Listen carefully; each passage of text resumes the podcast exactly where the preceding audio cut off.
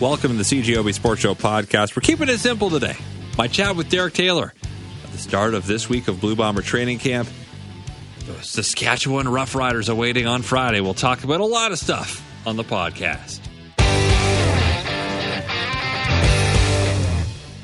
As we head to Blue Bomber training camp for our nightly check in with Derek Taylor, brought to you by Stars Air Ambulance, caring for Manitobans when and where you need us most. Derek Taylor, I start with this.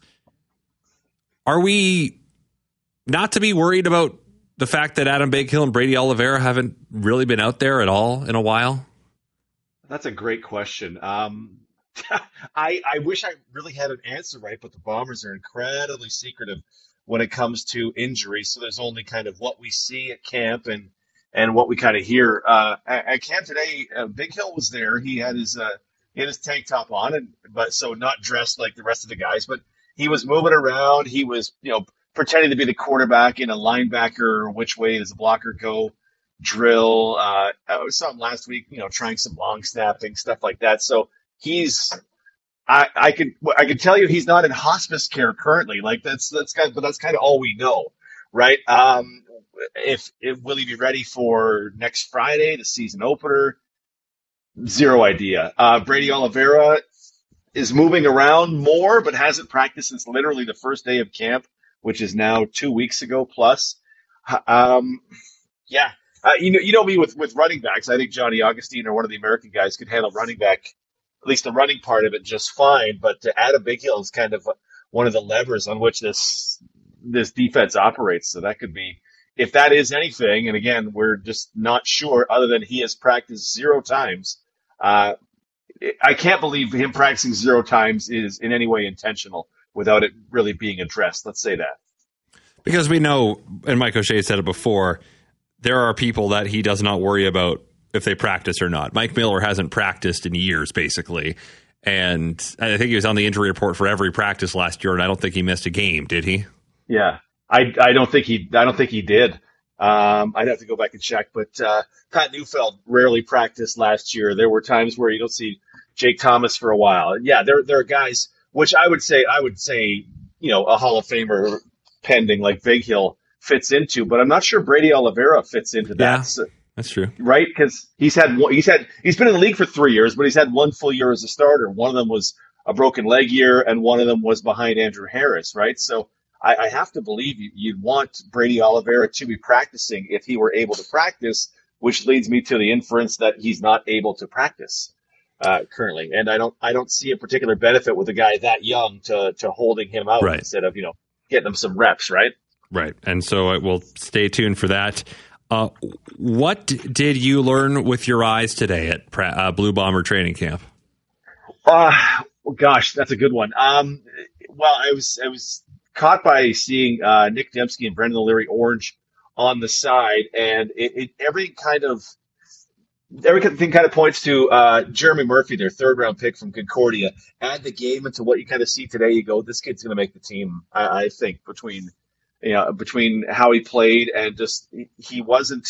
They did a fill in for Nick Demski, so they went to a guy further down the depth chart. They put Beaulieu into his spot, and they kept Murphy with the second team back out at that wide receiver spot instead of uh, Demski's inside spot. And I thought, yeah, they're they're not uh, fooling around with them. They they know what he want him to be, and the way O'Shea kind of talked about him today, I go, hmm, I think Jeremy Murphy's making this this team, uh, which would be, I mean, if he's going to convert second and twenty sevens, if he can guarantee that all season long, he's going to have a job for a long time. I'll tell you that. Um, I, I, was excited to see defensive tackles today and get to talk to Ricky Walker and Caleb Thomas, two guys who, I mean, if Thomas makes the team, and at the moment he looks like the the lead dog for the second American defensive tackle spot uh, there's going to be a lot of focus on them. Uh, Hamilton's going to come out with James Butler in week one and, and see, you know, was that room that there was in the run game in the preseason against Edmonton? Is that for real? Because we want to perhaps add a little more run to our Bo Levi Mitchell packages. So, yeah, I'm, uh, I'm excited to see those guys get after it. Walker was feeling super confident with how everything has been in camp, taking over, you know, kind of his succession plan from Steven Richardson to Casey Sayles to now him at that interior defensive line spot. Uh, so yeah, there's today was kind of a, a little bit more relaxed day, let's say, I think, than previous camp days. At least that's what it felt like from upstairs.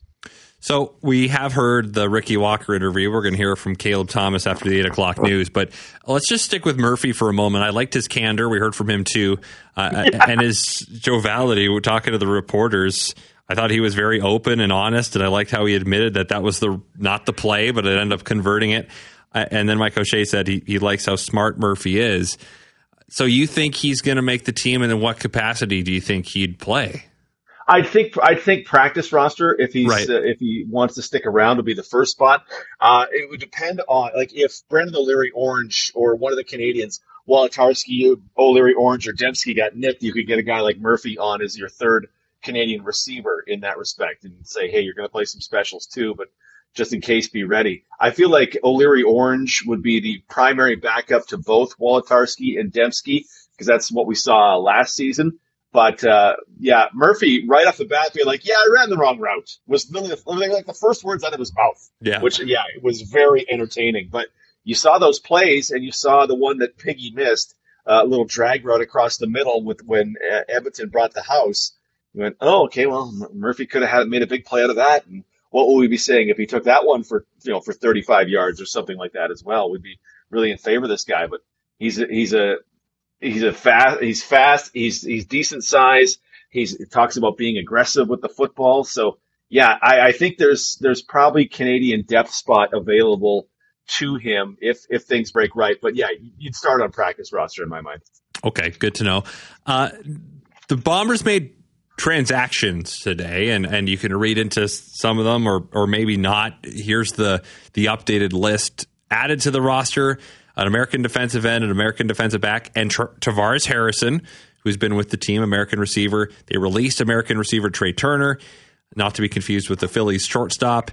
Uh, Tui Eli is on the injured list, and Connor Burton on the six game injured list.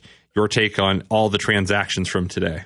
So when I saw defensive end Celestin Haba, I thought, okay, that makes sense because that that jives with what Doug Brown was talking about during the broadcast and, and what we saw during that game was there. And honestly, what we've been thinking throughout camp is they need rotational players at defensive end, someone who can get after the quarterback because you've got Willie Jefferson, you've got 12, maybe hopefully more games from uh, uh, Jackson Jeffcoat, pardon me, but what's going to happen after that? You're going to need bodies, American bodies, to get after the quarterback after that. So let's see what uh, a young guy like Celestin Haba has. Tavares Harrison coming back. They released him eight days ago. He got nicked in camp, and they released him at the deadline to get down to 75 players. So part of me is surprised to see him back this quickly, but uh, I guess whatever healing he had to do, he, he's come through. I didn't notice Trey Turner released. I didn't notice too much of him in camp, so I guess that makes sense. Uh, Tui Eli hasn't practiced in a while, so him going on the one game injured list at least tells us they expect him back quicker than six games because guys like Teodric Hansen, Connor Burtonshaw, uh, and uh, Kyrie Wilson. Thank you. Gosh, I'm dropping names all over the place today. Kyrie okay. Wilson. There's so many. That's why we're a good team. Uh, Kyrie Wilson, they're they're on the six game injured list, right? That's hey, that, that's declaring, yeah, you're going to be about six games or longer. So from Tui Eli's being on the one game injured list when they could have put him on six game, that at least gives me some some hope that he'll be back to be that backup center slash seventh offensive lineman slash does he potentially push Chris Kolankowski this year? Who knows? But uh, at least that's good. That's good news on that front that he's not too nicked. Zach Collaros not going to play on Friday. Not a surprise. No, not at all. Uh, O'Shea kind of said the same thing after the after the game that you know, this was our chance to play our veterans. And you just absolutely wrap them up in cotton and stuff them away somewhere. Like, because we were talking about this in the pregame show. If Collaros gets hurt, the league is wide open at that point, right? Like, we could debate who's the number two quarterback in the CFL, and you could probably come up with three or four guys. But it's Zach Collaros one, massive gap, and then two through four are all kind of in the same stew, right? He's he's the difference maker. So he, he loves playing in the preseason. Bless him for that. But it's about the uh, the next 20 games after the preseason that matter. So I like it. Plus, I mean, we need to see more from Tyrrell Pigrome and Josh Jones. I think I think Bomber fans have already kind of settled to into a season with, oh man, this Pigram is going to be great as our third quarterback. But Could they keep a fourth quarterback? Could they keep Josh Jones around? I guess they'll they'll want to take a look at that because I mean, uh, Dru Brown has been now in the league for three years, which means he'll be a free agent after this year. Will they need a future backup quarterback, or will Dru Brown stick around? He has, he have goals? Would he have suitors if he were a free agent in this uh, in this upcoming off season? So I, I feel like we'll I want to see more from Josh Jones. It just kind of makes sense that this would be your last chance to see him in a game situation. So why not? Back to the defensive line. Mike O'Shea was asked about it today and the amount of, of rush yards gained by Edmonton Saturday. He didn't seem to have any concern at all about it. Do you have any concern? Um, what's my general take on the run game in the Canadian Football League? Not, I'm not super. I'm not worried about it because I look at that and go, well, Edmonton ran for 160. The running backs cooked off seven and a half yards a carry, and they lost the game. So I go, ah, okay. I'm not. I'm not 100% concerned about that. I get people, uh, people believe the established the run thing and physical dominance and stuff. I, I just don't think football has gone that way in the last, I've been looking at the last eight years. It just, it, the passing game is where it all matters. So can you get, can you get to the quarterback in passing downs? Because second and five and second and seven, though they talk about them differently, they're not really that different in how offenses approach them, right? So if you can stop a guy for five yards of carry, you're you're honestly you're still pretty good. I'm not particularly. I'm more eh, worried about can the interior players, the Ricky Walker, Jake Thomas, are the guys we presume would be the starters at tackle. Can they get pressure on the quarterback? Because uh, interior pressure on the quarterback is incredibly valuable. You see guys like Calgary's been dining out on Mike Rose for years. That guy is an absolute monster in the middle, uh, and it just it changes everything else and allow it facilitates the guys outside having an even better chance to get to the quarterback as well. So I am not because for all the running back reasons I can sit and list for forever. So, but uh, yeah, I'm I they do need more of an interior presence. Let's say in my mind. You asked Mike O'Shea today about Jamieson Sheahan learning the Canadian punting rules in the end zone. Uh, extrapolate on that, please. So uh, we were we were watching. It was toward the end of practice, and they were doing the uh, kick the field goal wide drill, and then uh, there were guys in the end zone to punt it out. So they're preparing for a last second scenario where your team is up two points, they to, or your team is up one point, or the game's tied, and you have to punt the ball back out. And there's Sheahan running around catching the ball and boots it back out, and there was Liegghio booting the ball back out. Jamal Parker. It was super funny. Jamal Parker was one guy back, and he caught one of the attempts, and he punted it back out, and it was a, it was a wobbler to about the 15, and the whole team started booing. They were just savaging Jamal Parker for his lack of punting skills out of the end zone.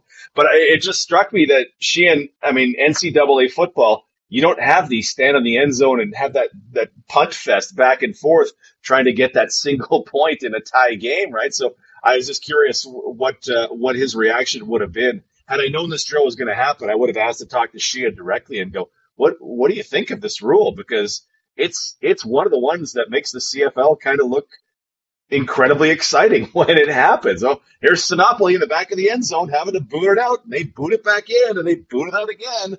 And so, yeah, I, I want to talk to Sheahan tomorrow, perhaps, and to say, what did you think when you first learned that this was how it's going to be? Because uh, this, I mean, it's not something that happens often, but when it happens, when you have to kick the ball at your own end zone, it's a big deal eh, because that's a critical juncture of the game that you're practicing for. So it was just fun to see that and think about. I wonder what's going through that guy's mind. And of all the unique parts of the Canadian Football League, and every rule that can be different from the NFL is just slightly different in every way. That's one of the more ultimately Canadian of all Canadian things of the CFL is a punt fest to save a rouge at the end of the game. Yeah, absolutely. And then uh, there are other things that you know they'll they'll have to work on at some point with onside kicks. And oh, by the way, if you're behind the punter, then uh, you're onside and you can recover the football. Or I remember there was uh, this was years ago. Was it 16 or 17? They had Medlock try an onside field goal attempt, and they ran guys behind him, and Medlock popped it up in the air. Oh, are they going to try a long field goal? Nope, psych. It was in BC Place, if I remember correctly. And you go, okay, well, be ready for that one as well. There's just so many things that, especially within special teams, it can get super wacky. So yeah, it's it, would be exciting to see if Sheahan is the guy who punts for the team, or or Carl Schmitz to see how they would uh, they would handle that should it come down to it. I don't think we've had Sheahan on the show yet, have we? No, not yet. I haven't talked to talked to him yet. Uh, no, but after after what seemed like a pretty good performance in the uh, the first game, and we'll get to see him, I presume, again on Friday. Yeah, we've talked to him about uh, his CFL experience. All right. Well, we'll stay tuned for that. Uh, potentially tomorrow, Derek. We'll talk to you again tomorrow night. Thanks, brother.